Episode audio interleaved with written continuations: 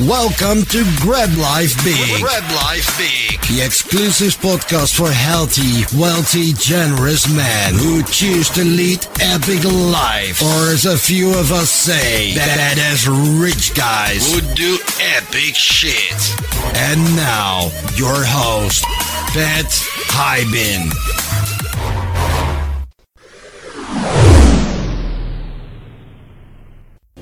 Glad you were home. I'm always home. I'm uncool. Me too. You're doing great. You know, the only true currency in this bankrupt world is what you share with someone else when you're uncool.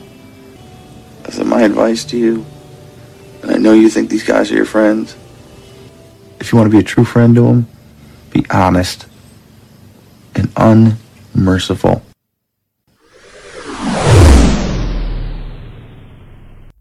Grab Life Big. All right, go bros. We are in the Go a Bro uh, room, and I got one of our newest members, three months in as a GoBundance brother, and I just got back from Austin, Texas, at his first GoBundance event, and he absolutely loved it. And we're getting ready to go deep with some brutal authenticity. So, anyways, and guys, here's the thing: don't read his name and think you know how to pronounce it just think really like think like a teenage kid going really? I got mr ben? Really? On the line. Welcome ben. Hey how's it going pat? Hey ben why don't you give the go bros a little background on yourself so they can get to know you better?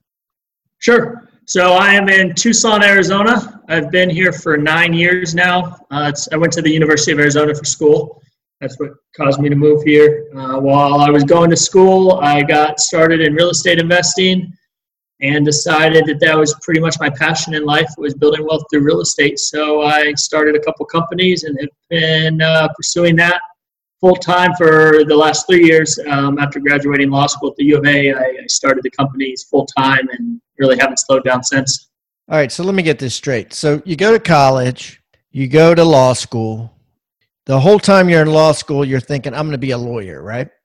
Uh, I would say after about the first semester, I, I was doing real estate on the side. I bought my first house at 18, and I saw the potential and the power that of, of, of what real estate can offer somebody from financial freedom, horizontal income, and just got very interested. Was doing flips and different things, and that probably around my senior year of college, I wanted to make a run at it full time, but I just didn't feel I was in the right position. So I went to law school, and I, I realized pretty early on my passionate passion is real estate. The law degree is going to help, so let's finish it out. But yeah, I was I was pretty much bought in from the time I was 18 that I wanted to do something in real estate. Was any of that like your parents, or do you think you had pressure? Like, I almost feel like you were you suppressing your passion at that point. I don't think so. I, I, I, think I have pretty supportive parents in that regard. I mean, they helped me buy my first house at 18. They co-signed on the loan, gave me my scholarship money to buy a house and house hack, rent out the rooms, and to cover the mortgage. I, I think, and probably a little bit more just uh, limiting belief on my side that I could be entrepreneurial and go build a business. I was entrepreneurial from the time I was four or five years old, but there's a risk factor in saying that you're going to go at it when all your buddies are getting jobs going and working at big corporations to be the outlier that says, no, I'm going to start a company and I'm just going to figure it out. So I don't think it was my parents as much as maybe limiting beliefs on myself and uh, just trying to follow the social norm. You, you know, there's a lot to be said that to, to about masterminds here because I want to talk about this because this is why masterminds are so important. here's a question: If you, I mean, because someone listening to this be like, okay, yeah, you might tell yourself that it was great that you have a law degree or whatever, because you could fall back on that, or you might have learned about the law. But another part of your mind could say, shit, the real estate market kicked ass for the last four years while you were in law school. If you'd have been buying like crazy, you'd be a lot richer. And I'm sure you've thought of that. And the reason I'm bringing this up is because I have a question. That is, if you were involved in a mastermind, similar to some, uh, let's just call it a real estate mastermind, right? That was a bunch of real estate investors, right? And a lot of young real estate investors. And you saw 18 year olds and 21 year olds and whatever buying a bunch of real estate and building wealth. Do you think you would have stuck law school out? That's a good question. I had very fortunate circumstances in the law school regard that, that caused me to stick it out. I think if a few elements were a little different, I probably would have pursued real estate uh, solely and not finished out the degree. Uh, and, and in regards to that, I was on a scholarship, so I, I, wasn't paying for it. And I also I didn't go to class much. I just kind of showed up for the finals and studied at night. So for all intents and purposes, I was running real, my, the real estate at a, a pretty decent level um, and trying to figure it out. If I would have been exposed to guys like the ones in Austin at 21, 22 years old, the masterminding component, I definitely would have made a drastic, drastic shift, and I would have been able to move a lot quicker. My experience into real estate was basically my dad was a career military guy who works 60, 70 hours a week, and my best friend's dad owned 30 houses and they were paid off, and he traveled all over the world. Uh, so it was kind of like rich dad, poor dad, kind of straight out of the book, right? Straight and out of so the book it was very easy for me to see, yes, I want to do real estate. Uh, the, the reality is the, the path he showed me to do real estate, which was the one that he knew, was you work hard, you save up your money, you buy your first house, you work hard, you save up your money, you buy your second house. And so I thought that was the path, right? I didn't understand that there was so much more potential and opportunity. He did it the hard way over right. You know, 30, 30 years of just grinding it out and very successful. And, Paying them all off. I mean, yeah, that's right. get rich slow for sure. Not that it's right or wrong, but it, it's just a way, right? And, and exactly. your dad's way was a way. You know what I mean? I mean, it's, but it's interesting. And I, you know, the reason I bring this up because I, I've been thinking about this myself. I, like just recently, I think I've really come to a conclusion about my company uh, where I'm doing real estate agent training that it could be really big. And I think what's helped me believe this, going back to what you said about, you know, the belief, you had a limiting belief, you know, that that you could really do it even though you were an entrepreneur from a young age is the same with me like i had a for a long time i had a limiting belief that it could be really big and then after i started surrounding myself with other entrepreneurs that run digital companies and are doing things online that are making a ton of money doing it that I look at and say, I'm the same as them or smarter than them. It took that for me to really believe, right? And I kind of feel like it's the same for you. Like you came to this realization eventually, like, okay, I believe that I can do this. And I think I think the the belief is the key. That's the value of GoBundance, right? Is you're exposed to that next level up of entrepreneurs and individuals who are pursuing passion. And, and the awesome part is it's not just in business, it's in all aspects of life. But I, I started my sales team uh, at the beginning of 2016 with myself and two agents.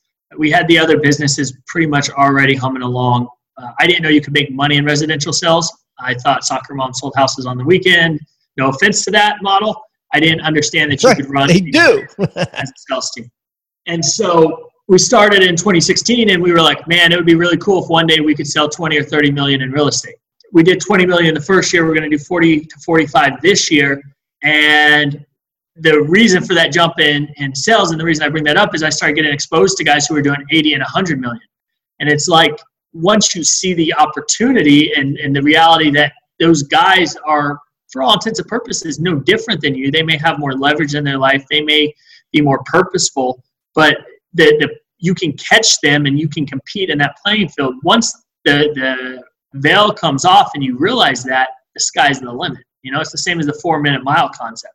Once yeah. you see somebody else doing it, if you're entrepreneurial and you're you're motivated and driven, it's not hard to connect the dots to get there. The the most challenging part is just seeing it and being able to connect those dots. That's my belief. I love I love this conversation, Ben. This is this is some fun stuff. Okay, so let's get to your nitty gritty here. Okay, what is your what percentager are you? So I have quite a few assets right now in production that, that we're renovating for rentals. I will be a 44 percenter, which is for me 60,000 net income by the end of this year once we get our assets in production. All right. So what are you today? Today I'm about 22%. Okay. We sold off a large portion of our portfolio and repositioned in the last three to six months. And what, and what does that mean? So my, my model, uh, I have a property management company, a licensed construction company, and a residential and commercial sales team. And so we, we go in, we acquire assets, strong performing, or normally they're rundown properties, and then we fix them up, remodel them, and turn them into strong performing assets. And we hold those, but we also market them at a premium to our investment base. And when we have an investor who, who wants to come in and acquire either for 1031 exchange purposes or they're just looking to grow their portfolio, uh, our model has always been to sell for a profit as long as we can line up future uh, revenue producing assets. So we already had some stuff that we could move into. So that that was that that's been my model for the, about the last three years is build up a portfolio, and then if we can can uh, sell it and, and make a decent profit, then move into the next level of, of assets of rental asset class.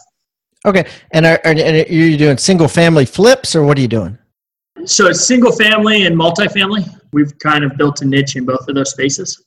So my I, am really a big fan in the Tucson market right now on single family homes. So that's my primary emphasis. But at the same time, I just, the, the assets I'm talking about, one's a sixplex and one's a duplex that uh, we've closed on in the last 45 days. Sweet. Okay. So uh, what's your net worth?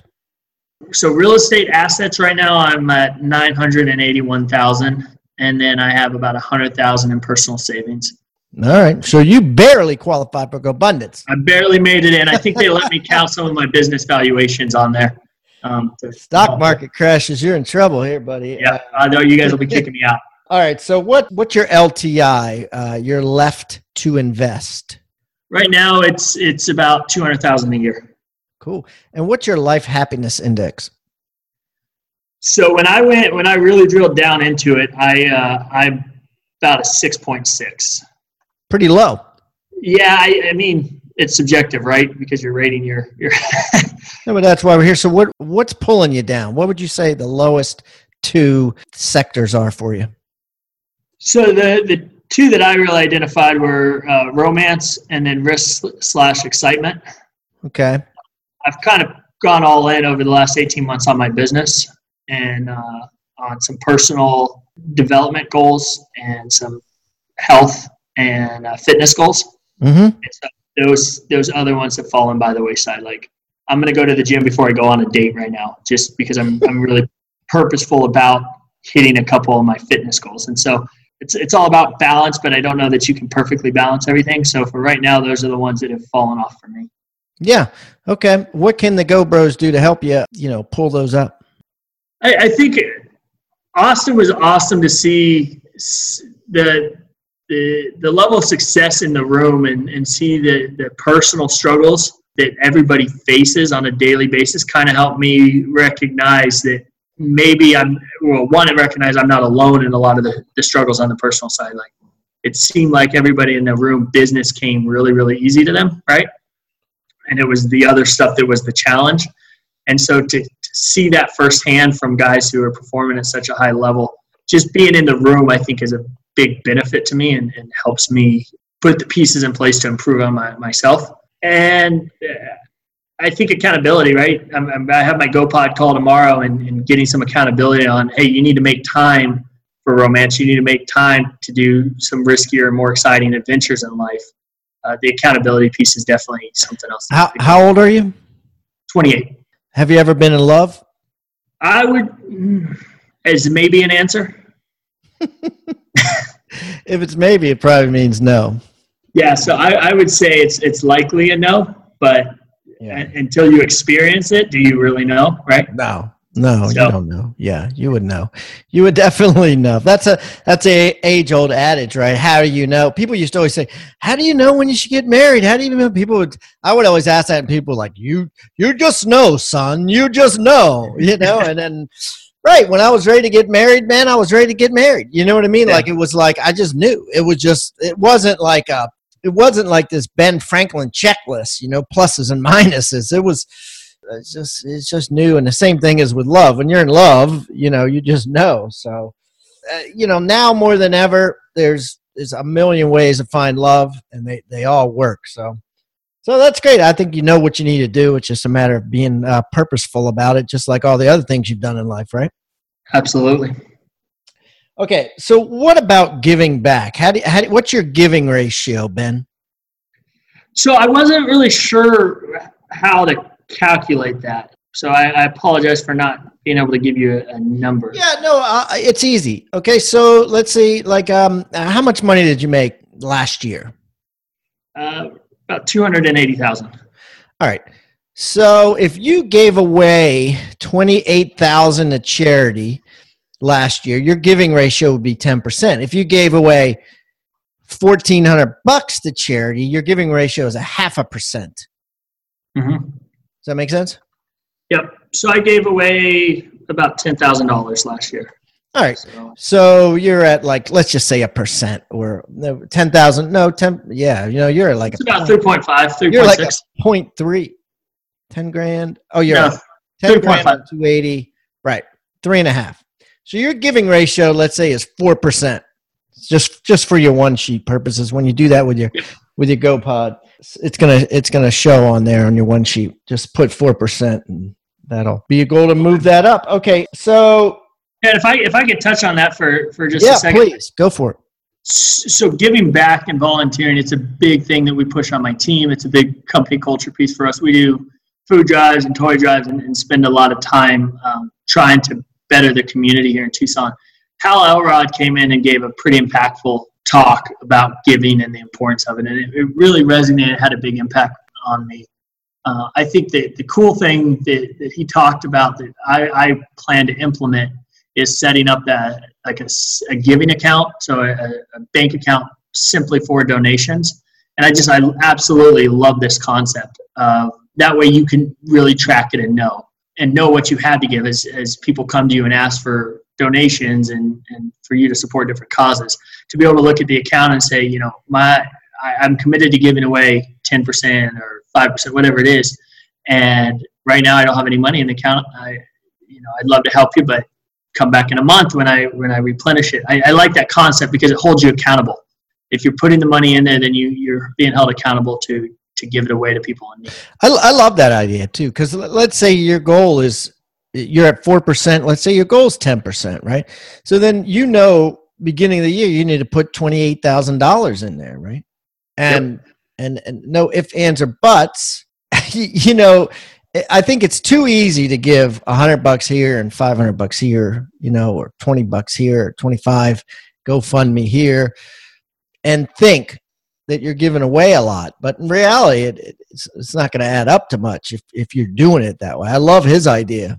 I love Yep. that. I love that. Uh, I'm And- glad you brought that up. Um, you know, if you listen to Pat Cullinane's episode of the GoBundance podcast, he does it a little differently, and I agree with with how he does it. And I and I and we've I've asked Mike McCarthy to kind of try to figure out how to implement this onto the one sheet, and I think Mike actually added a um, a section to the one sheet on number of hours. But what Pat did is he he calculated the number of hours he actually volunteered, which was like you know a lot, and calculated his hourly rate, and then added that to his percentage.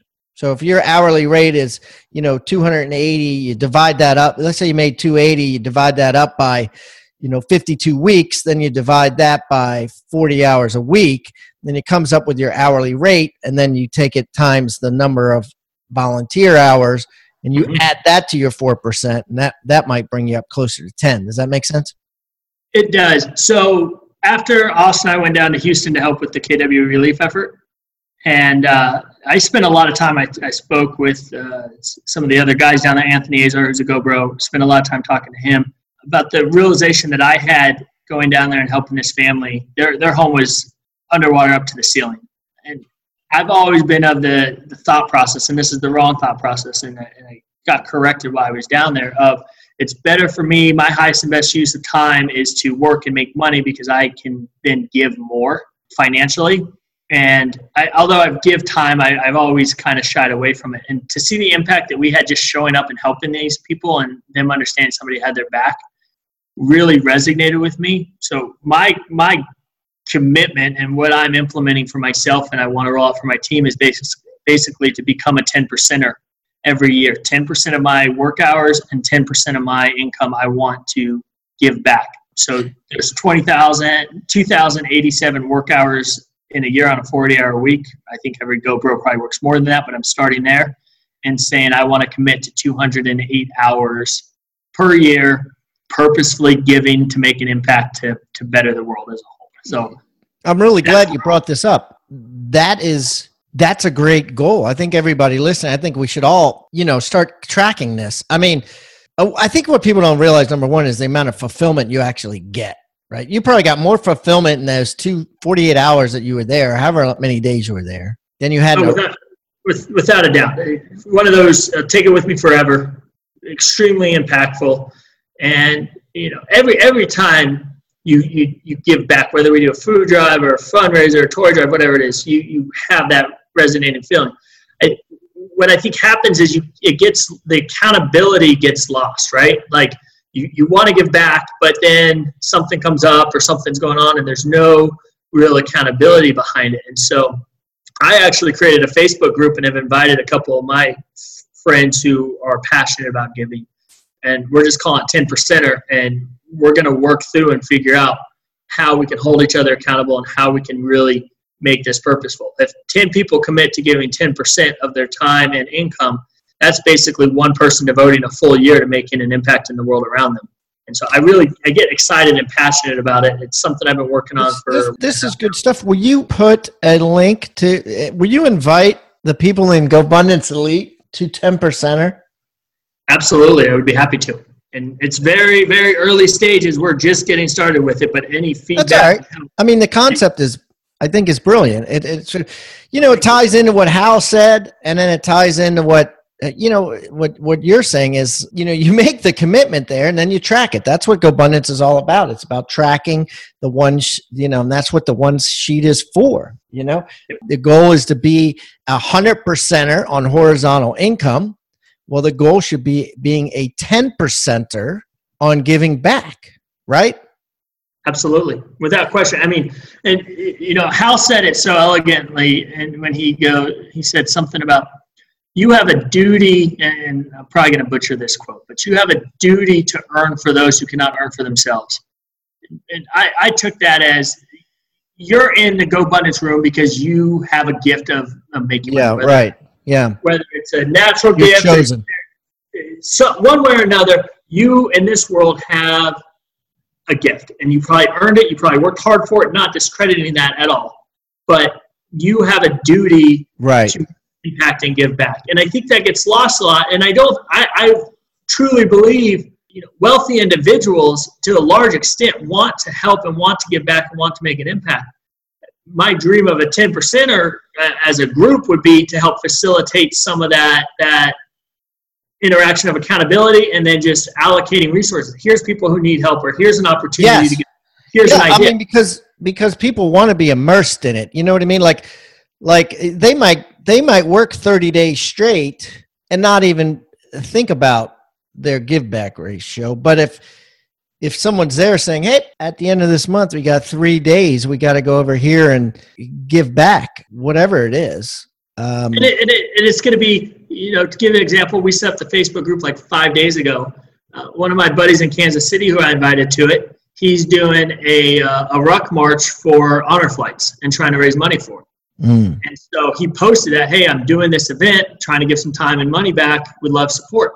Well, one, a few of us donated to that cause, but then it also spurred me to go, I need to get my ass in gear because I need to make sure that I'm implementing the same thing in my world.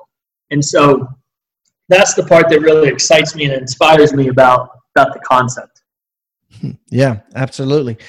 Take me a little bit of what that was like, uh, Ben. So you, because I know you and I were supposed to talk, and then you canceled, and uh, because you at the last minute, right? You were like, "Hey, I'm going with you guys," right? Yeah, I uh, so so two of the agents that run my residential and my commercial teams were going to Mega Camp, and uh, when it when it got shifted to Mega Relief, they they kind of were trying to figure out should we go out, who should go out. They they both have families, so it's a little bit harder for for them to get away for for something to, to go down and give back in that regard. They're both family men who give back to the community substantially in Tucson. And so myself and another team member said, you know, we we we're, we can make this one happen. Let's send two guys from our team so that the team is there and the team is is fulfilling that obligation that we have to help out. For you two on this particular one is not necessary. So we kind of just decided to jump in and, and make it happen. Okay, so you go there, right, and and and there's a house, right, and the water's all gone out of the house, right, but you could see the water lines eight feet up, right. Is the person like sitting in their front yard on a box, or or what, what was that like? Tell me the story. Yeah, so there there were a few KW agents um, there, and they had been doing houses the last couple days. And when we pulled up, they were just getting started, and they they were very clear that this house was ten times worse than any that they had seen. The, the water was actually 14 feet deep. The house, luckily, was six feet off the ground to start. So uh, it went all, I kid you not, up to the top of the ceiling. The, the only part of the house that did, we did not demo the drywall out of was the ceiling. That's the only part that did not go. So basically, it looked like somebody took their house and just shook it really, really hard and then set it back down because the water level had just shifted everything in the house. The kitchen's upside down in the middle of the kitchen. Everything is just all dispersed throughout the house, and you're not able to save anything. Everything in that house was ruined. They they did not save. We're not able to save salvage anything. But uh, okay, so here's here's some things that are coming up, right? So you guys go in there and then you rehab this thing, right? You put in new walls, you take out the furniture, you get rid of the furniture, you put in new walls, paint it, new carpet, all that stuff, right? So no, we we did not do we only did it took us two two over two days to just do the demo. That's all we were able to do. It needs to air out for a couple days and then they have to have another team go back in and start putting it back together. My okay. team's actually doing a fundraiser for the family to help raise funds because they're not sure the insurance is going to cover very much of the repair costs. Okay. Well that, that's what i wanted to ask right? So you got all these people going in there demoing it you know taking out all the stuff they don't have the insurance yet. So it, it's quite possible that a lot of these people are going to come out ahead, right? Because because you guys go in there and you do all this work for free, right? And rehab their whole house for free, and then you know Allstate comes out a couple months later and gives them a you know a whole check. I mean, uh, and and they get to put all that money in the bank, right? I mean, how does that work? Did you uh, can you explain some of the logistics of what happens? when all these volunteers go in and help i mean you can't just assume that everyone doesn't have insurance i imagine the majority of them did have insurance right so i have a very very narrow view right or experience I, I worked with one family the whole time i was there they had just done a cash out refinance on their house to buy the house next door the house next door went fully underwater and is not salvageable the house next door they did not have flood insurance on the only reason they had any flood insurance on their house their particular house was because of the mortgage, uh, but they were already fighting with the bank on whether or not they were going to get any funds and how much they would get. Uh, the family believed, from the insurance perspective, there was going to be little to no uh, support. Hmm. Yeah, I guess the key is flood insurance because I like like on you know I have a bunch of houses, right? Mm-hmm. I don't have flood insurance on any of them. No. So and so I wouldn't be covered then, is what you're saying, right? Like a homeowner's policy wouldn't cover flood. That that I, I from my understanding, again, it's a limited understanding on the topic, but from yeah. my understanding, a lot of the damage done is not going to be covered by insurance. Uh, you're probably right. I think you're right, and I didn't think about that. I was thinking homeowners insurance would cover it, but I bet you, I bet you done. I bet you get screwed. You know, because who's who's who expects it to flood in in Houston, Texas? You know. I mean, when was the last time it flooded there? Probably never.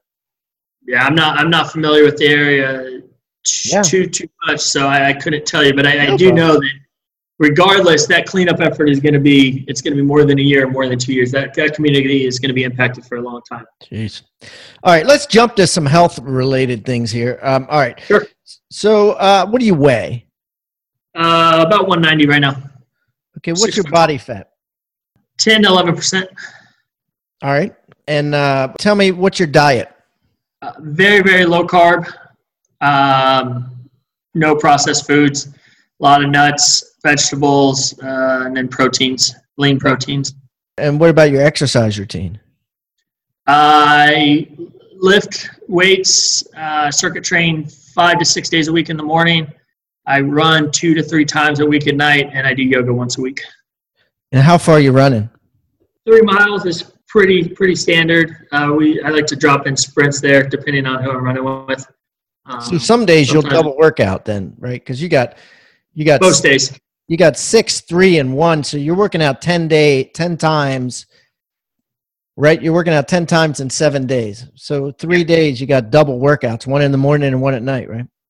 Correct. No wonder you're at 10, 11 percent body fat. That's that's incredible.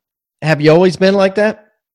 Uh, I was a swimmer, swam twice a day from the time I was about nine years old up until 18. So I'm used to, to putting in some pretty heavy physical activity. I actually got away from it during college and even after college and realized it was an element that I was missing in my life and I, I really wanted to get back. So, yeah, I would say over the last 18 months, maybe even two years now, I got very purposeful with fitness and diet and just getting things dialed back in. I lost about 20, 25 pounds. You did. Wow. You know, with with such a hyper focus on that, you ought to look at like fitness singles. Did, have you tried that website? I have not.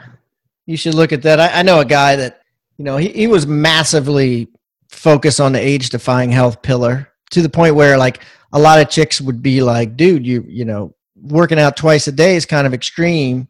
And uh, they didn't get it. And he went to fitness singles and he made it, he met a chick like that. You know what I mean? And it was, and it worked, you know? So, That's awesome. uh, and, and anyways, that, that might make the road a little easier. Okay, so let's talk about greatest hits. Every rock and roll star has a greatest hits album. You've had 28 years of life. What have been your five greatest hits in those 28 years? Snowboarding Breckenridge for a week and a ski and ski out is on top of my one of the top on my list. I just I actually do it every year now, but that first trip, that experience was just pretty pretty impactful and pretty amazing. Is that enough detail going into that, or Yeah, that's one. You got four more. four more? I, I think buying my first house at 18 and that summer fixing it up, I lived in an RV in the backyard with my brothers. brought, brought us pretty close together. We had no idea what we were doing. For the most part, I was we, we'd watch YouTube videos at night and then go in and so like if we were doing tile, we'd watch a how to lay tile YouTube video at night and then we'd go into the house and start laying tile.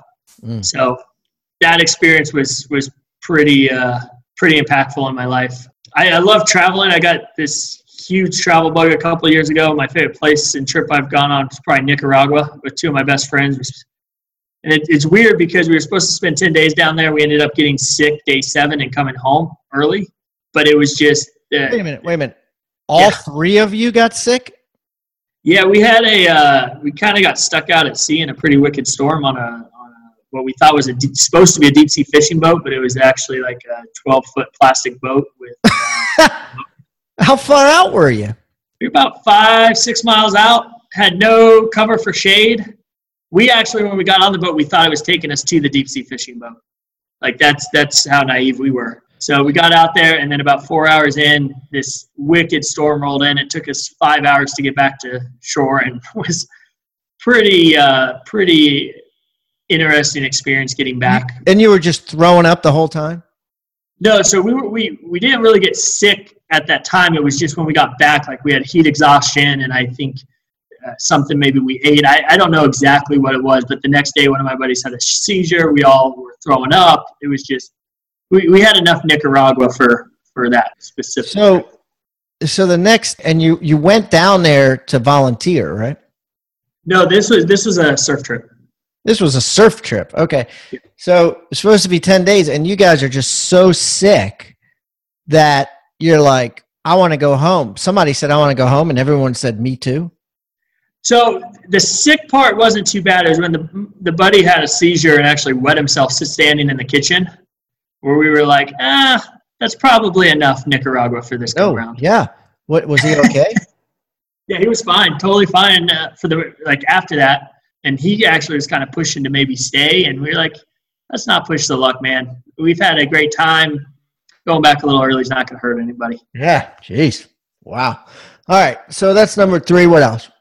one of the exciting ones that just recently happened to me is uh, I moved into my dream bachelor pad that I designed. It's a uh, we converted a 1920s church into residential lofts near downtown Tucson, and uh, that whole experience has been pretty awesome. It's been very so you bought a loft in your own uh, development and Yep. it's actually a church.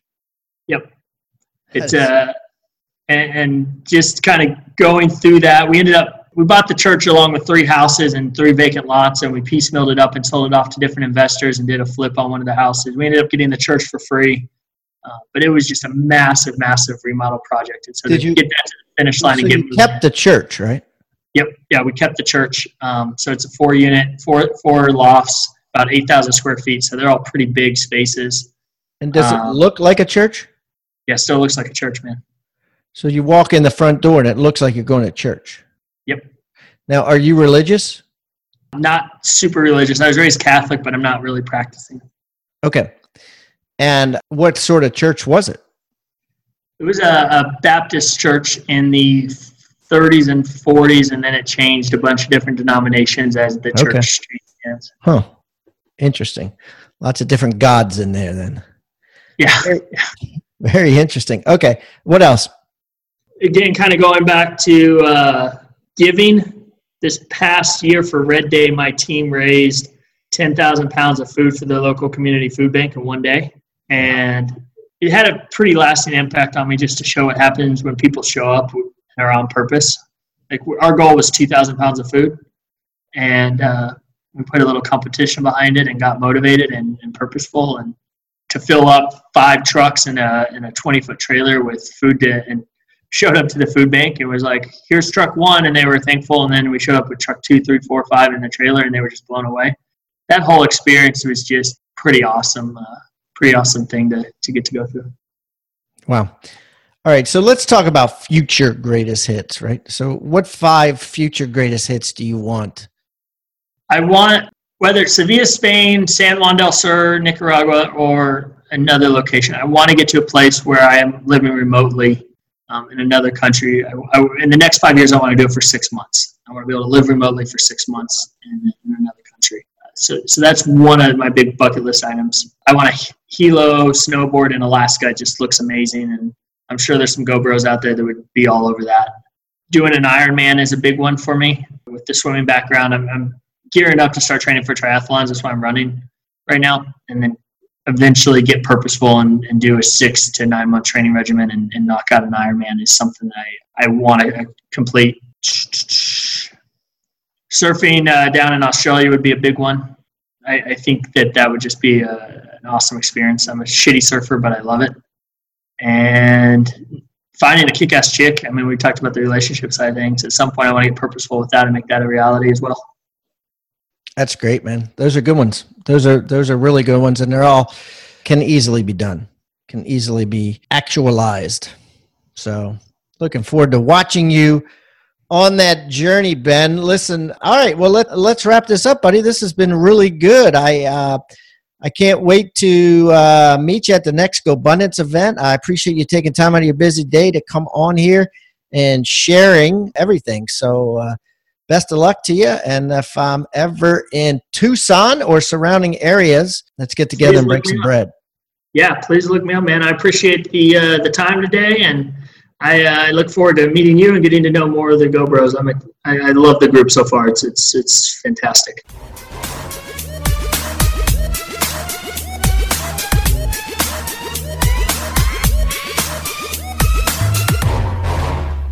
Grab Life Big